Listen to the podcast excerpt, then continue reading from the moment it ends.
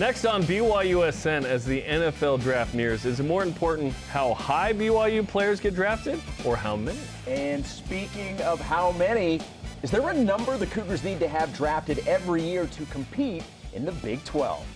Let's go, baby! July 1st is coming. Welcome to BYU Sports Nation, presented by the BYU Store, official outfitter of BYU fans everywhere. It is Wednesday, April 5th. I am Jarom Jordan alongside NFL draft guru Jason Shepard. That's coming up from Kansas City later this month. Yes, it is. Uh, I've, I've been following it as a Chiefs fan, kind of following all the little pictures and reading all the stories about how it's going to go down. It looks awesome. When you win the Super Bowl, the draft's not as exciting because Right. you're like the 32nd pick. Right. But in the NFL draft, there's so much talent. Everybody's getting something. Well, in the NBA draft, it's like, well, hopefully that guy pans Be- out. Yeah, when you win the Super Bowl, you're obviously picking 31. Or this year, you're actually picking 31 because the Rams lost their first round draft picks. So there's only 31 picks. Congrats, Yeah. upgrade. yeah, so you get one pick higher. But like, I just have in the back of my mind, and maybe this is like talking it into existence, that the Chiefs, because they're hosting it this year, like maybe maybe make a little deal to move up. Well, you know? is it like the uh, World Cup in soccer where the host team gets like this bump Yeah. that they wouldn't otherwise? right? We'll see. Uh, look, I Unless love your the, name's Qatar. I, I love the NFL draft. Like I, It is my I am- favorite draft yes. by far. Like the By the far. combine does nothing for me. I like the NFL combine. You don't like I have never. It has never been a thing for me 40 ever. yeah. But the draft, I will consume that like chicken soup. It's mu- Why I picked chicken soup, I don't know. I don't know why I said that. Well, Ben Bywater the other day said wheat and chicken. chicken, yes. we You got will the shirt. consume. You're a yes. big chicken guy. Yes. Protein. Yes. Naturally. Yes. Anyway, on today's show, we will not be talking Transition! about chicken. Uh, quality versus quantity, which is more important for BYU football in the NFL draft? Jeff Hansen from 24 7 Sports joins us to discuss BYU recruiting, transfer portal, and sneakers. What does Utah's record breaking snow totals mean for the upcoming BYU football season? You may be surprised what's on the horizon according to the snow totals. Mm. And we talk tennis and Legos with BYU's Zach Fuchs. Is he a master builder? Uh, I, yeah, I believe he Okay. is. I believe he is. Can't wait to hear it. But first, here are today's headlines. The Indi- Indianapolis Colts flew to Utah to hold a private workout with Jaren Hall, according to ESPN's Jeremy Fowler. The Colts are projected to take a quarterback with the fourth overall pick. So interesting that they would want uh, to talk to Jaren. Maybe they draft him later as well, or maybe they don't go quarterback. I'm thinking they go quarterback at four. It's a quarterback heavy draft, so this is an interesting move that they are interested in Jaren. This is the second time that I have seen reports out there about the Colts being very interested. Spencer's mentioned it in and Jaren cited Hall. John Yes. Beck as yeah. the source so there. yeah. that there, there's definitely seems to be something there. Yeah. Former Cougar Mike Weir looks to defend his Masters Par 3 co-championship today in Augusta, Georgia. By the way, I cannot believe it's already been this long. 20 years since Weir won the Masters back in 2003. One of the greatest individual achievements for a BYU Cougar ever. Unbelievable. Like I would argue it, it might even be better than Steve Young's Super Bowl MVP. Like that hard individually to do that in that sport. You look so disappointed. Swim and dive news. Mickey Strauss and Alexia Jackson are the MPSF Divers of the Year. Strauss was the only diver in the conference to qualify for NCAA Nationals. This is the third Diver of the Year award as well. Uh, Brad Prolo, the MPSF Swimmer of the Year. Coach Tice Routson, the Federation Diving Coach of the Year for the men and women as well. Just cleaning house in the awards. Men's tennis's Wally Thane entered the ITA Collegiate Tennis Rankings at number 123 after beating the 5th and 69th ranked players against Stanford this weekend. Thane's win is the biggest ranked win in program history. Now, tennis will be hosting San Francisco and Santa Clara this weekend. And hey, with the weather, maybe they'll actually get to play it outside. Speaking of tennis, you will hear from Thane's teammate Zach Fuchs later in the show. Yoeli Childs had eight points, five rebounds in a Hamburg Towers upset win against BG Göttingen. I know that's a huge matchup every time they get together. You, you- look, when you throw out the records when those two teams No one meet. breaks down German hoops like BYU Sports. Amen. Former Cougar ace Michael Rucker pitched a third of an inning last night for the Cubs as Chicago beat the Reds in Cincinnati. Rucker's appeared in three of the Cubs' five games this season and has allowed just one hit and one run with three strikeouts. He's the Coug in the show. Well done. All rise and shout. It's time for what's trending. For Jaren Hall,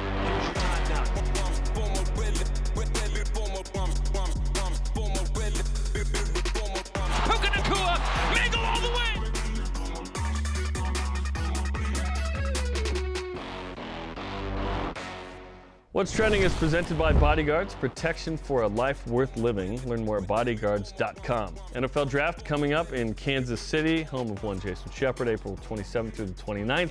Cougs have several projected NFL draft picks Blake Freeland, Jaren Hall, Puka Nacua, maybe even Caleb Hayes. Shep, is it more important to you to have high BYU draft picks or a higher number of draft picks from BYU? I surprised myself on this one because I would have thought, after really diving into this, that I would have said the quality, that you want the higher draft picks. Because as we saw, well, look, with, when Zach Wilson was taken and all of the attention that BYU got because he was taken number two overall, I, I kind of figured that's where I would land. But I, I landed on getting more players in. It's the Costco principle. well, you want a three pack. Yeah, yeah, I'll take a three pack. I'll take a Uh, take plasma a, TVs. I'll take a ten pack of BYU players in the NFL. The more players you have drafted into the NFL, the more opportunities you have for guys to stick. And you want more guys. Look, and it, you're you've always seen this to a certain degree, but it does feel like over the last 10 to 15 years, more and more middle round picks, late round picks are turning into big time performers and are really getting a look as opposed to just guys in the first two, three rounds. Yes. And so I think Yes. it, it's all about getting guys, having guys that have the talent to get the looks, and that teams are willing to say, yes, I am going to use one of my picks on you. Yeah, we could try and play the game and try and hope that we get you as a free agent, but we like you so much, we're going to use one of our draft picks, part of our currency, to buy in on you. So I think the more of that you can have, the more opportunities you have for guys to stick in the league. And I think that's what BYU needs. Get a bunch of guys in there and see what happens because we've seen Jamaal Williams, he gets in there, we've seen what he's done. Last year was fantastic. Taysom getting in. You have Undrafted free agent. undrafted Taysom free Hill. agent, obviously, but she's in the league, and once you're in, you have opportunities. And again, Half the, half the league's undrafted. Yes. So so it's a situation where I, I think if you can get the more draft picks you get in, the more chances you have of them sticking and being able to provide something for those teams. So that's where I land. I agree it's quantity. Now, what I don't want is just all in the sixth or seventh round, though. I would like some fourth and fifth rounders. You look at the last couple of years, certainly having Jamaal Williams and Tyler Allgeier, who are day three guys, but early day three guys, and have stuck and have thousand yard seasons. Tyler obviously knew Jamal, seasoned vet now in the league and one of the biggest personalities. That matters, right? You look at the independence era by day. So day one is first round, day two is second and third round, day three is four through seven. Of course, we're kind of dealing in the seven round era here.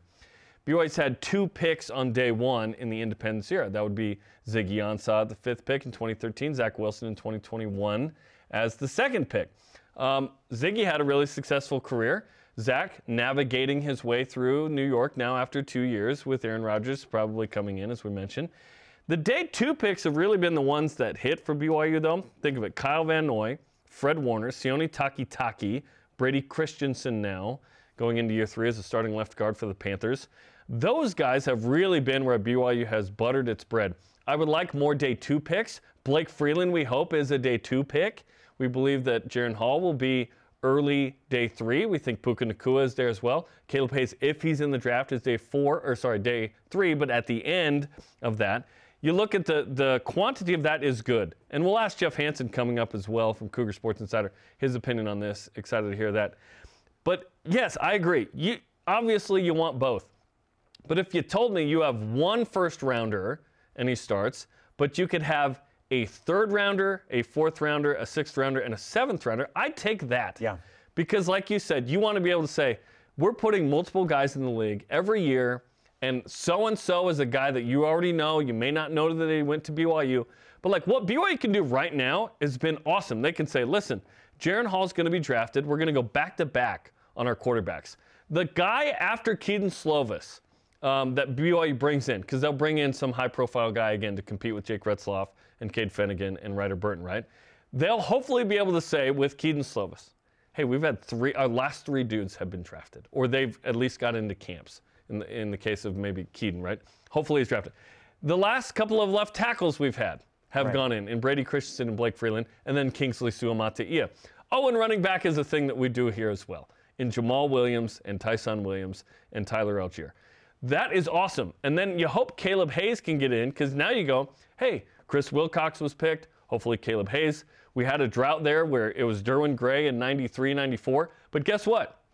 We're putting guys in the league at all kinds of positions now. It's not just the quarterbacks and the mountain men, as Brady Poppinga once called it, which I think is hilarious and accurate. That BYU's always been able to get the mountain men positions, which are O line, tight end, linebacker. BYU can recruit all kinds of positions now. I really hope Ryan Rehkow gets a shot as well. Where are you going? Look, we're even doing special teams Right. at this point. Um, that, yeah, I agree with you that quantity is, is what we were hoping for. And uh, that this year we can go three plus, and that next year you can continue that with at least Kingsley Suamataia, and then you keep it going because BYU right now is on a roll Yeah. in the NFL draft. We have not had this sort of uh, push by the Cougars in a long time, which we'll break down coming up. All right, let's push this conversation forward and discuss it through the lens of the Big 12 and moving forward. Oh yeah, that. Yeah. Oh, yeah. That's still Sweet. happening. Yes.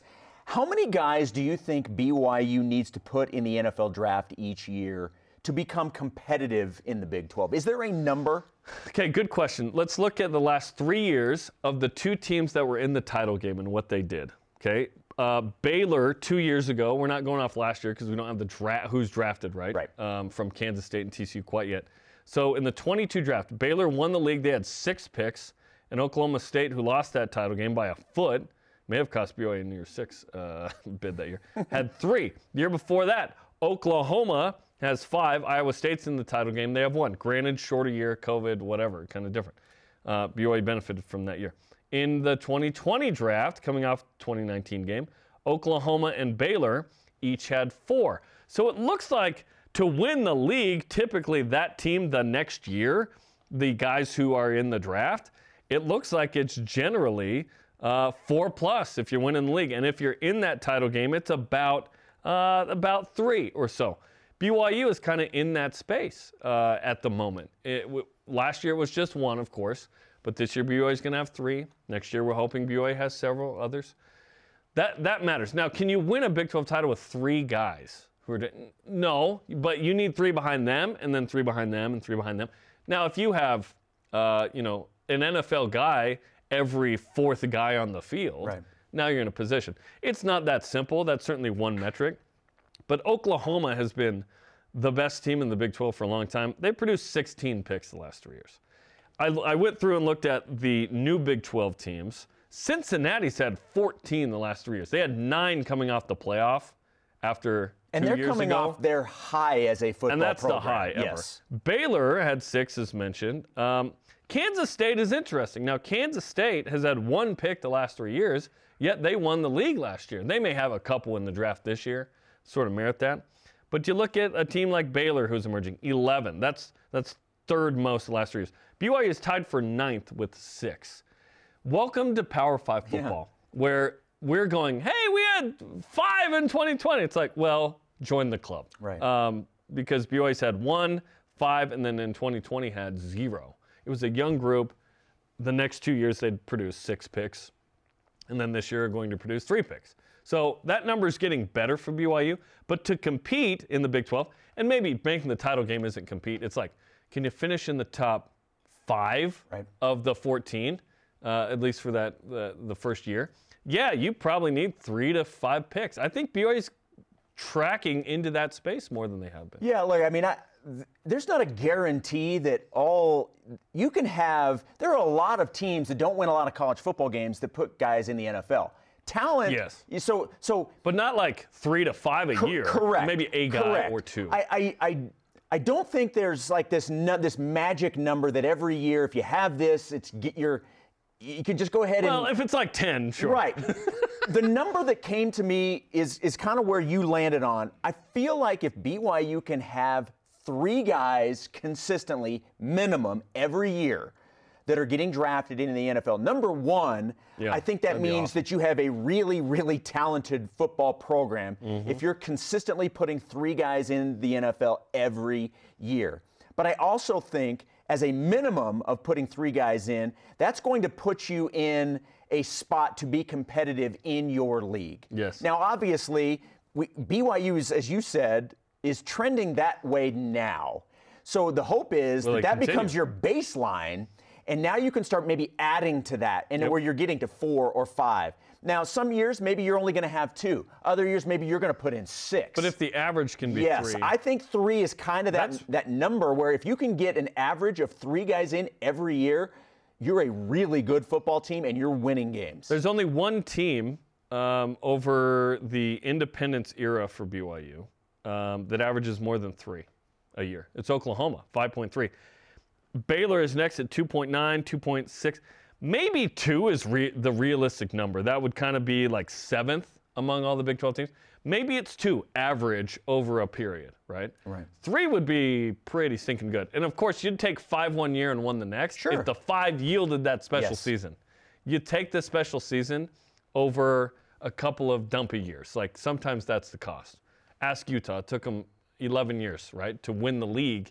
But they've built, they're in a place that BYU wants to get to, which is we feel like we can win the league. Right. We're in that competitive spot. Our question of the day is this Is it more important for you to have high BYU draft picks or have a higher number of BYU draft picks? The quality versus quantity conversation.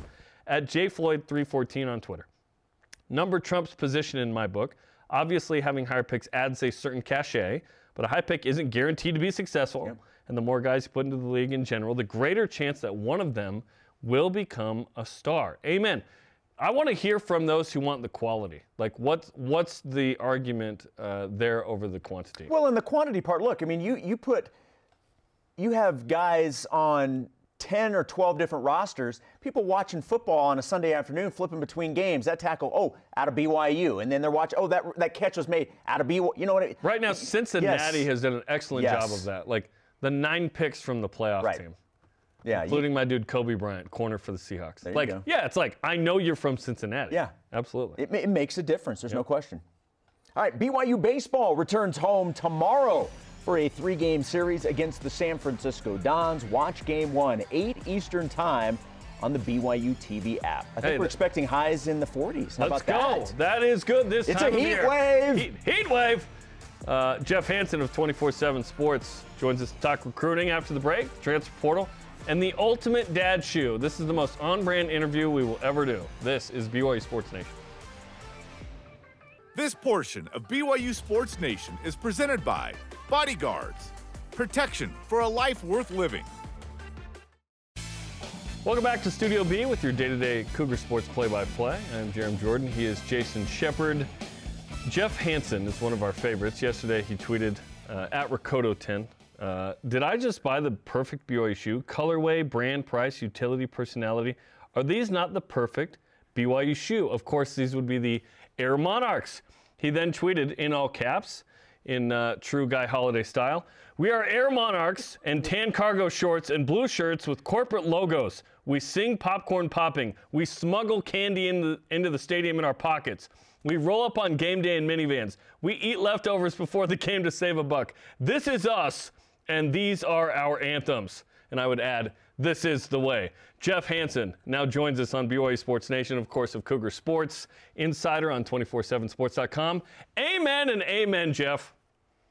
we are who we are, man. We talk about how we're a peculiar people. Let's just lead into it. You know, Taylor Swift fans, they go nuts. They they spend all their money. They line up and break Ticketmaster to go to a Taylor Swift Swift concert, and they're applauded for it. But we're we're, we're mocked because we wear Air Monarchs and blue and tan cargo shorts. No, we are who we are, and we need to embrace it. Look, I, I am all in for leaning into who we are. Look, you cannot tell me that if we brought back for football games singing popcorn popping, I want to throw some tortillas on the field. You cannot tell me that the opposition wouldn't be freaked out, wondering what in the world is going on. It is an advantage that we are not taking advantage of anymore. I completely agree. I mean, is it really like way less dorky to do jump around at Wisconsin than to sing popcorn pop in LES? Is, is the line really that thick? I don't think those songs are that far off. These are the same. And uh, of course, Kedon Slovis on Friday came into BYU Sports Nation and he was rocking the Air Monarchs. This guy fits in here perfectly. That's my quarterback, man. That's my quarterback. All right, let's talk about non Air Monarch things, although we could talk about that all day. Uh, okay, cer- certainly we were just having a conversation about the role of NFL draft picks in BYU? Are we going for quantity, or would we prefer maybe there are fewer but higher picks? What's your opinion in BYU in the NFL draft, which is coming up later this month? Yeah, for me, it's quantity, right? I mean, every kid dreams of being drafted in the NFL. And you, from a recruiting pitch, from purely a BYU standpoint, being able to go to a recruit's house and say, "Hey, look, we've had you know 20 recruits that have been drafted in the last X years," that holds more weight than, "Hey, there's been two or three first round picks." Both hold weight, both are important, and you want them to have NFL success. But I think that getting kids drafted is a better testament of what BYU can offer than NFL success. Having success in the NFL is a testament to the hard work of the player, NFL coaches, things like that. But if BYU's job is to get players to the NFL, then I think you want to have more NFL draft picks than than fewer higher picks. What do you make of BYU's draft class this year? I think most of us assume that if BYU is going to have players drafted, you're probably going to get three. Do you think mm-hmm. BYU gets the three? And obviously, we're talking about Freeland and Puka and Jaren. Do you think all three are drafted, or, or where do you stand on that? Uh, I think Blake Freeland and Jaren Hall are locks for for for sure, and I, am about 95% sure on Puka Nacua. Uh, Puka's just had such an interesting career, right? I mean, he struggled to stay healthy, uh, really dating back to his time at Washington and then at BYU. When he's on the field, he's electric. Uh, I, I, think he gets drafted probably day three, uh, but I, I, do think that there are going to be a, a certain number of NFL teams that that are are maybe a little hesitant to draft a guy with injury history, uh, just because the wide receiver class, there's a lot of them. There's a lot of really talented wide receivers going into the draft this year. And I also think Caleb Hayes, I think BYU could sneak a fourth.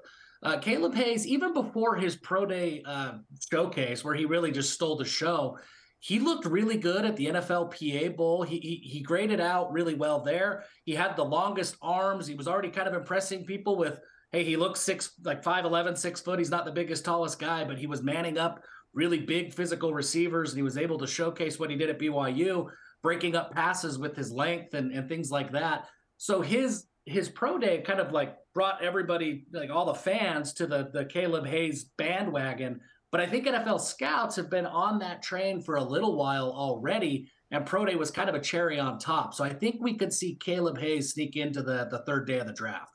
Yeah, as soon as he ran that 4 3 1, I was like, did he just get into the seventh round? Uh, 19 PBUs the last two years certainly helps as well.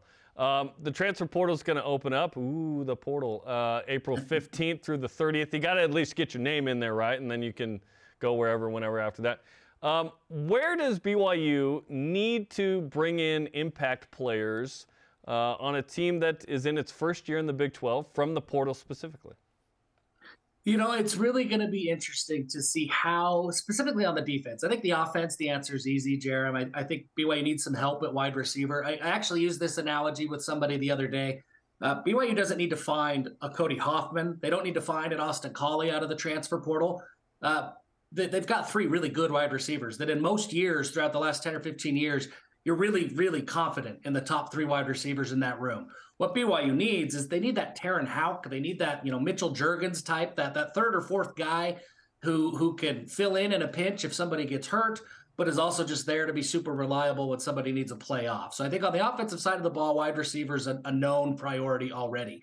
On the defensive side of the ball, I'm fascinated to see how Jay Hill wants to use the transfer portal. I think he's going to go and, and add as much talent as he can, regardless of position. But I think there's a couple of positions where he probably needs to add some bodies, specifically corner, a lot of youth and inexperience. It's not to say that BYU doesn't have talent there, but they don't have a ton of proven experience outside of Eddie Heckard and Jacob Robinson. Uh, so I think corner is probably a priority. And then the defensive line is really tough to know what Jay Hill is is thinking. Um, there's a ton of experience there, but it's a dramatically different scheme, and those guys are being asked to do dramatically different things. So, how have they shown in Jay Hill's eyes, right? How have they showcased their skills throughout spring ball? Does Jay look at that and say, "Hey, we, we we've got the guys we need. We can make a run," or is he looking at this and saying, "Wow, BYU really was loaded with a bunch of two gap defensive linemen, and we need gap shooters now, and they've got to go add two or three. Um, I, I, think they could go out and get talent there, and I, I think they need to. But I haven't been in practice in spring ball to see what's going on as those guys adjust to a, a brand new scheme and brand new coaching. Then at linebacker, it's interesting because you like Ben Bywater and Max Tooley, of course. These guys are pick six potential on any play, as we saw. But behind them, not a ton of experience. Um, you know, we've seen the Kaufusis, uh, Ace and Micah have a nice spring and been called out by Jay as freshmen. Isaiah Glasker's had a good spring, we were told by Sitake. Those guys haven't played much. So is there a need at linebacker as well for P5 transfers potentially? I, think there could be. I, I, think at the linebacker position, in my opinion, you, you go if there's the right guy. I don't think that you need to go and add a body just for the, the sake of adding a body. But I do think if there is the right name that pops up, there's a couple of guys from, from Utah State as an example that would be difference makers that have connections to the program. If the right guy pops up, you go out and you get them. Uh, but I, I, would put that probably lower than corner and defensive line on my personal priority uh, list for the defense because I do trust those Kaufusis. Maybe I'm putting a lot of weight into the last name Kaufusi, but I, I, I trust Kaufusis. And then you look at it, really what Jay Hill did at Weber State. You're going to see guys like Ammon Hanneman, Chaz Ayu. Hopefully he gets back and he's healthy. Kind of that hybrid position, that that in between safety linebacker. You're going to see more of that on the field at BYU. So you maybe don't need the the the quantity of linebackers that you did in the past. You need really two linebacker positions and then a third hybrid spot. And if you look at it that way, I, I, think there's more bodies uh, at BYU right now that have experience and have proven production that you could maybe get by. But certainly, there's the right name there and there's the, the interest in the program that I think BYU has to go out and get them. On Tuesday's show, Jarom and I were having the discussion in terms of the balance between how far do you lean into the transfer portal as opposed to, you know, the, the quote unquote uh, traditional way of, of developing the talent out of high school and the recruiting process. Where do you fall on that? Can there be too much of a reliance on the transfer portal? How do you look at that balance? Yeah, for me, it, it, football and basketball. Uh, when we talk about recruiting and we talk about the transfer portal, I think people have a tendency to want to put football and basketball into the same the, the same basket, and they're not. Right? From a basketball standpoint, Jason, I think you nailed it on the head. You can rely too much on the transfer portal, and you need to have that chemistry and all of those things. From a football standpoint, where there's so many guys on the roster and so many players that are rotating in and out, and, and injuries and things like that that happen over the course of a 12 game football season. The name of the game is just stacking talent on top of talent on top of talent. And, and so I look at it from a football standpoint, almost like a GM would have to in the NFL. That rosters now, because players can leave so quickly and enter the transfer portal, you really have to look at your roster from a football standpoint as a, a year over year roster. So you've got to prepare for 2023, knowing that 2024, the guys you get, whether they're out of the portal or out of high school, they may not be there. You hope that they are, but they may not be there that next year. So you need to to plan for the immediate year, and then the next year and the future is kind of a bonus. Where where basketball is a little bit different because it, it takes so much time to gel. You need that chemistry on your team. Football, eh, most positions certainly you need chemistry. You know, quarterbacks and wide receivers and offensive line.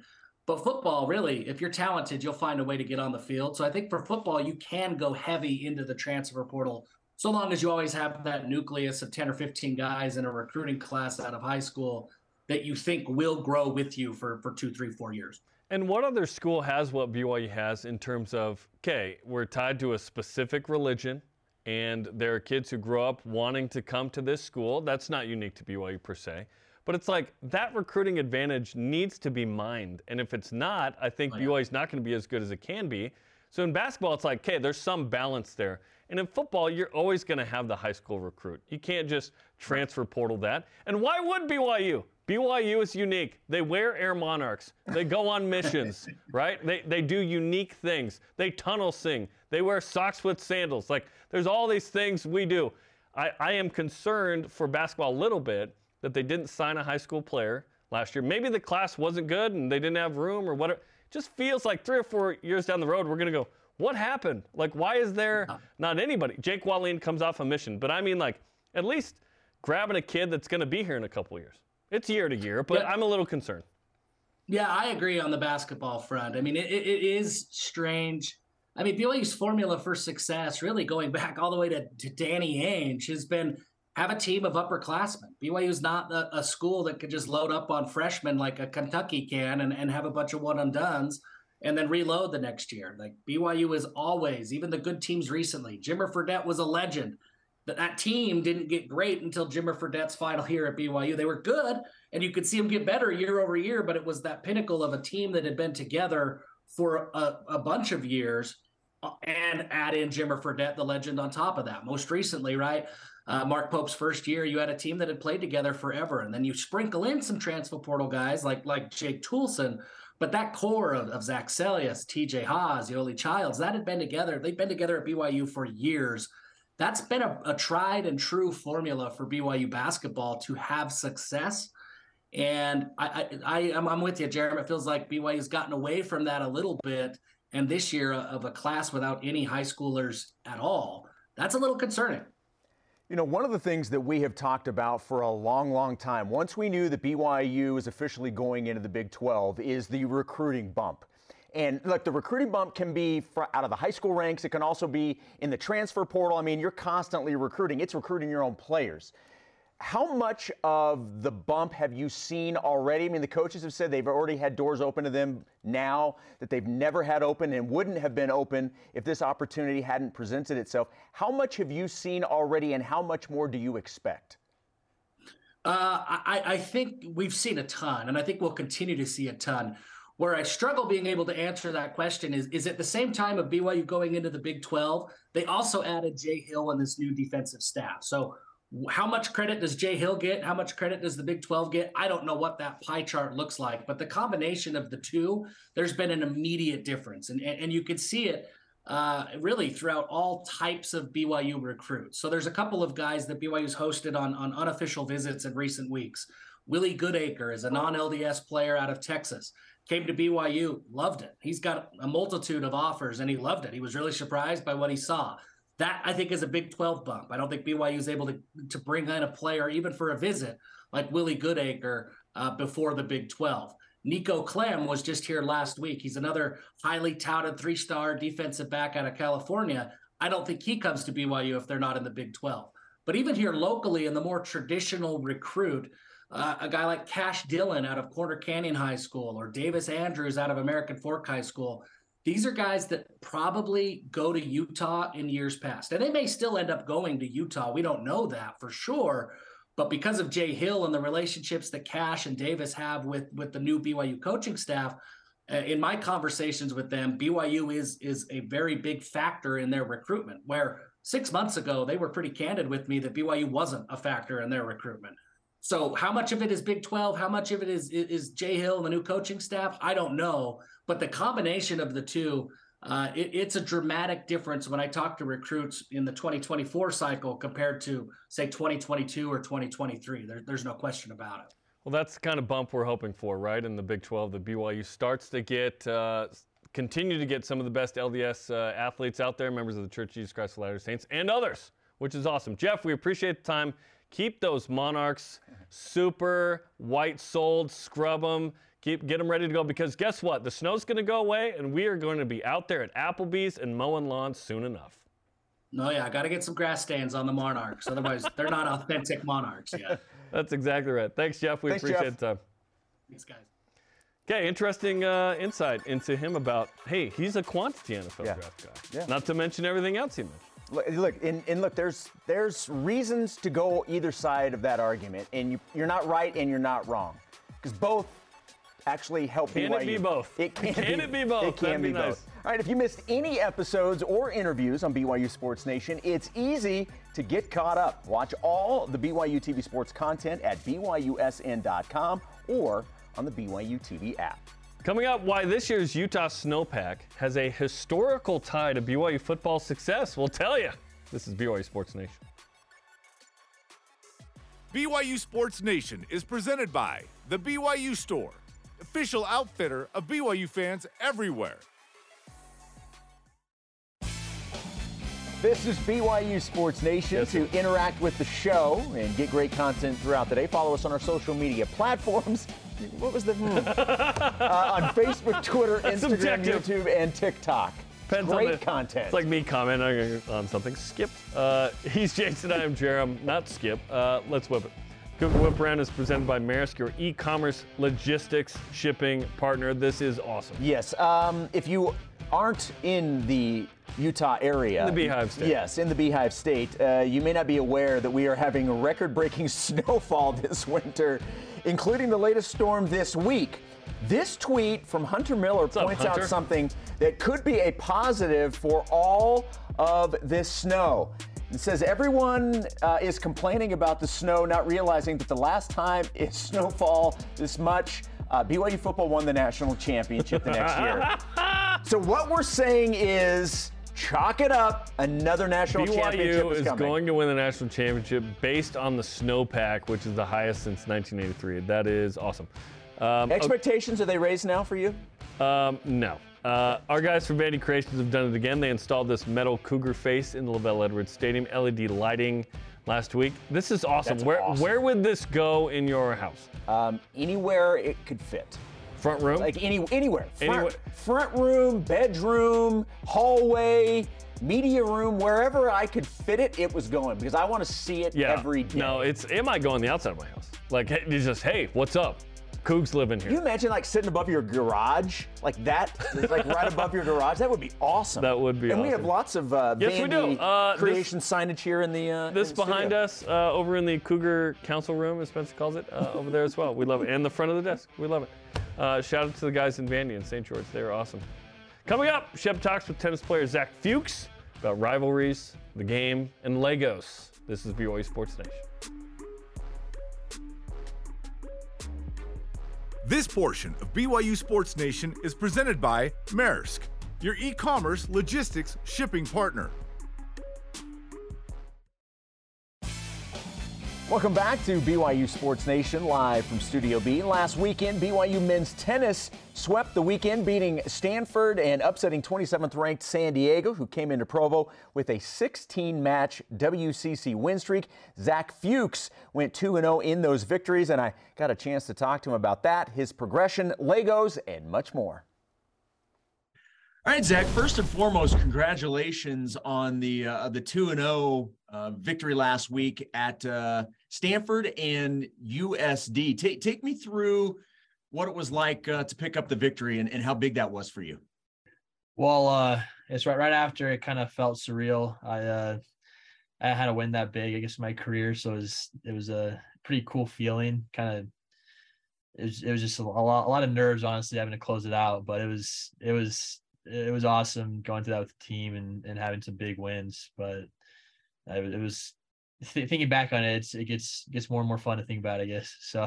It's it's been great. Yeah. Well, and, and the, there's there's a couple of, of subplots with all of this. So you grew up a a, a Cal fan, yeah. and as everybody knows, Cal versus Stanford, that's the rivalry. So there's Yeah. that added element. I'm sure it Yeah. meant a lot to beat uh, a player from Stanford, but I mean, the guy that you beat was 59th ranked. He was the 59th ranked player. yeah. So I mean, that's probably adding some uh, some added, you know, um, enthusiasm to a, victory like that, right? Oh, for sure. And also he uh he actually beat my little brother uh in- December, I think, or no, August. So a while ago. So I got some family revenge there. So that was that was great. Uh and uh no, there there was that element of I guess Cal versus Stanford. I'm Cal's Cal's a part of me, I guess, still, but uh and I used to live and train near Stanford, so it's uh it's great to to shut him down, I guess. Yeah. So So you originally committed to Gonzaga out of high school, right? But then you ended up changing your mind due to the the COVID year. So so how did BYU come into the mix? How did you become a BYU Cougar? Well, I just honestly, I uh like BYU was on my mind out of high school, but I uh I didn't have a great connection with the coach and and it kind of fell short, I guess, after he left. And then um I was like, okay, I'm gonna go to Gonzaga. It's it seemed like a good fit. And then COVID hit, never never stepped foot on campus, took online classes, and then that coach left actually. And then uh, I met Wally in Southern California, and he was like, he had a weird journey coming to BYU too, and he uh, kind of recruited me on the way, and and that's and now now we're both uh, I guess thriving here, so it's it's been great. Yeah. Yeah, I mean, you, you never know what uh, what path you're going to take, and you think maybe you're going down one road, and then you go down another road and it turns out to to be you know what was best for you. Is that kind of how you look at it right now? Yeah i mean i, thought i had it all figured out um, going to gonzaga and out of high school and stuff and uh, i'm i'm on a completely different path i think a much better path but uh yeah no it's it's not how i expected it but i'm i'm i'm loving it so yeah it's been great well, and we were talking about the win over Stanford and and how big that was, but you know, you helped BYU upset, you know, 27th ranked San Diego as well, and that broke USD's 16 straight WCC match win streak. How big was that for you guys? I mean, that, that was awesome. We've uh we've had like a tough uh just like away matches. We've we've had a tough season from there, but coming back, we haven't played a home in a while. Our last our last home match was a win actually against St. Mary's, so a conference win and and we knew they were in their head like they hadn't that coach hadn't won at BYU in his entire career and and they really wanted it but I think we wanted a little more and and we uh we had that edge on them I guess and they they probably had a few nerves trying to come up here and beat us and but it was it was just a great uh team dynamic pulls together and and so a lot a lot of guys came up and performed well and and that's what we needed to, to shut them down I guess. So it was it was great. It was great well, as one does when you get ready for an interview like this, you do a little bit of background work and you try and find out as much uh, about the person that you're going to talk to as you can. So I got a couple of uh, personalities things for you. So your favorite tennis player, Nick Kyrgios, right? Is that is that accurate? What? Why is why is Nick your favorite tennis player? I mean, uh, to be honest, he's he's a little crazy on the court, but uh, I have a little bit of that. Not not quite as extreme, I guess, but um, he's he's just super fun to watch, and he has uh he's a really big serve, which is kind of kind of my game. That's how I, that's how I play. Kind of similar to him, I guess. And and he's just he's just such an athlete and so fun to watch. It's he's a little crazy though, but it makes it more fun. sure, yeah, it adds yeah. adds a nice little layer to it. So now you're also pretty vocal on the court.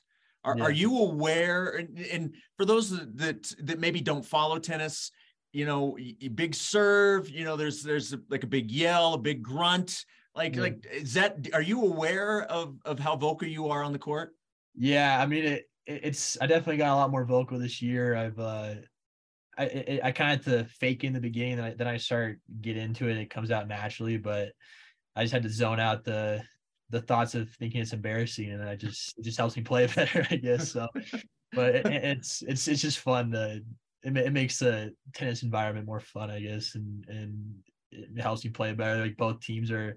San Diego was super loud, and I had to match that, I guess, kind of, and, and it, it just adds another element, helps you play better. So it's, but yeah, no, I've I've gone a lot more vocal. Yeah, that's that's all right. Well, you mentioned it adds some fun. So speaking of fun, we were told that you very much enjoy Legos.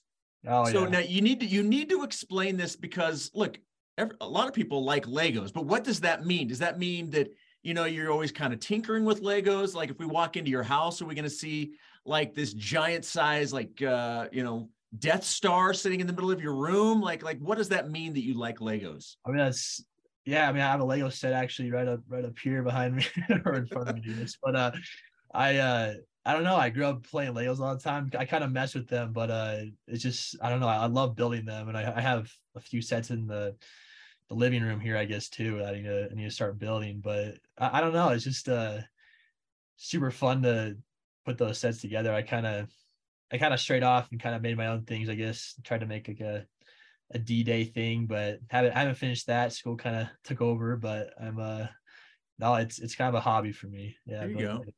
so so do you have a prized finished Lego set or action you know figure that you've put together like do you have a favorite of anything? Yeah it's man it's tough. Probably the uh the like the called the the ucs millennium falcon. I mm. i had the old one. I, I got the new one. I got build too but it's uh it's it's pretty it's pretty cool to to look at i guess it's it's process to build, but it's it's a fun finished product. Yeah. Yeah, and that's that's the that's the fun of it, right? It's it's yeah. if it were if it were something that were easy and quick, it probably wouldn't be as fun. But because you take oh, the time to put it together, that's what makes it fun. Yeah, yeah. And you can sit there and admire admire your work after you're done. So there you go. it's great. All right. So we know your family, sister, uncle, cousins all play or have played sports in college. So I'm going to assume you have a very um not just athletic family, but a very competitive family. Who's the Oh, best yeah. best athlete in the extended family? Do you think? Um, that's I don't know. It's probably ah, man, probably between me and my brother right now. I guess I would, I would say. But you're gonna say you, right? yeah, yeah, I would, I would say me after after being uh, the guy he lost to. I mean, I, I say Yes. You yeah, you you Yeah. avenged you avenged the loss in the Yeah. family. That gives you the right to be the most competitive guy. I, I I won that at least, so that's that, that's going well. But no, I, I would yeah, I just don't want to get too cocky, but yeah, I would I would say that yeah. There we go. That's Yeah. good. All right, so you have home matches this week on Friday against USF and then Saturday against Santa Clara. Give us a little preview of those coming up this weekend. Yeah, I mean, can't take anyone for granted. I think, I mean, Santa Clara's had a had a really good season. I'm not too sure about UC. I think they're a little weaker than Santa Clara, but uh, I mean, they're coming up here. They're going to be a little nervous after seeing our uh, USD and Stanford results. So that's that's an edge we have on them, and and uh, I think our team's a lot more energized and ready to beat those guys and and have some good conference wins. But yeah, so it's this is a matter of waiting to see if we're going to play indoors or outdoors. But I think either way, we can we have a, a really really good chance. So yeah, no, Yeah, I was going to ask you about that. Like, is there a chance you're going to finally be able to play some tennis outside? yeah. I mean, it's it's kind of tough right now. It's uh like twenty something degrees outside, so we can't really practice right now. But so it, it wouldn't be as much of an advantage for us, but we'd still have a major advantage. But I mean, outdoors, I think it's about fifty degrees where you can play outdoors, and I think it's supposed to be just over fifty. So we'll see, we'll see. It might it might be outdoors this weekend. So There we go. Well, Zach, I appreciate uh, a few minutes. Thank you so much. Congratulations on the wins over Stanford and uh, in uh, San Diego, and good luck this weekend against uh, Santa Clara and uh, San Francisco. Appreciate the time. Thanks, man. yeah, thank you so much, Jason. Appreciate it. Uh, thanks to Zach for joining us on BYU Sports Nation. After the break, a rising shout out to the newest member of the 2041 class for BYU football. This is BYU Sports Nation.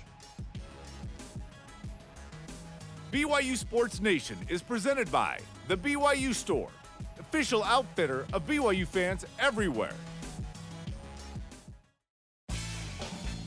This portion of BYU Sports Nation is presented by Mountain America, the official credit union of BYU Athletics.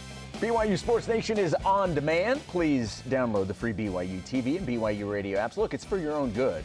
And you can also listen to the podcast while you're there. Please subscribe, rate, and review. Nolan Mickelson DMs me and says, please tell Jason that uh, Lego is both singular and plural. I didn't know that. There's no Legos. It's just Lego. Lego? Is that, does anyone else, was anyone else aware of that? I didn't know that. We, we came here to learn Is that like moose? And Moosin? Is uh, What? Our question of the day is this: It doesn't matter if Lego is singular or plural. Uh, is it more important to have high BYU football draft picks or have a higher number of BYU football draft picks? Uh, our elite voice of the day is presented by PAX Healthcare Elevated. Lead Tanner on Twitter. Option three is the best. High number of high draft picks. Okay. Yes, we would love for uh, first rounder and a couple on day two and a couple on day three. it's like 10 first round draft picks. Yes, the, the expectation is that BYU will set the record uh, next year uh, with 10 draft picks after its national championship because of the snow. Because of the snow, it's happening. here in Utah. Thanks There's to a Hunter precedent Miller for this. for reminding us uh, of that, which was awesome. Okay, today's Rise and Shout Out is presented by Mountain America, the official credit union of BYU Athletics. To Isaac and Lexi Rex. Lexi was a star volleyball player at Utah Valley. Of course, Isaac tied into BYU. Oh, they Look had their son family. Luca with the family yesterday. Congratulations. That's the first grandchild on both sides of the family as well, as we learned from Byron Rex in studio on Friday. Congratulations to the Rex. Uh, Luca uh, is already committed to BYU football in 2041 after BYU's won seven Big 12 titles. He will be one. Pretty He will be one of 15 NFL draft picks that year. yes, he will, as they will uh, set uh, set the record, which is awesome. This just in from our producer Ben Bagley.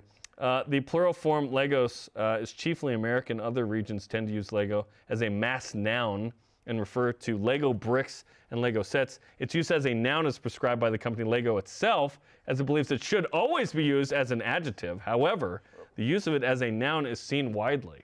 what- Greg Rubel taking notes because Greg is better at grammar than we are. Um, Okay, I don't know what to Somebody think of took this the time to write that out, by the way. No, he. Yes, someone did. Ben Yeah. did not. No, That I'm not. I'm just and saying, paste. yes, he got that from Ben somebody. Copy and paste. Yes. sure. Our thanks to today's guests, Jeff Hansen and Zach Fuchs. Conversation continues 24 7 on Twitter, Instagram, and Facebook. This and all of our shows are on demand on BYUSN.com. I believe they're on demands. Uh, for Jason, I am Jarom. Shout out to Katie Larkin. Go Cougs. Remember when Isaac Rex announced to the world he was having a baby at Oregon? Caught the touchdown, rocked it? Luca's born, baby!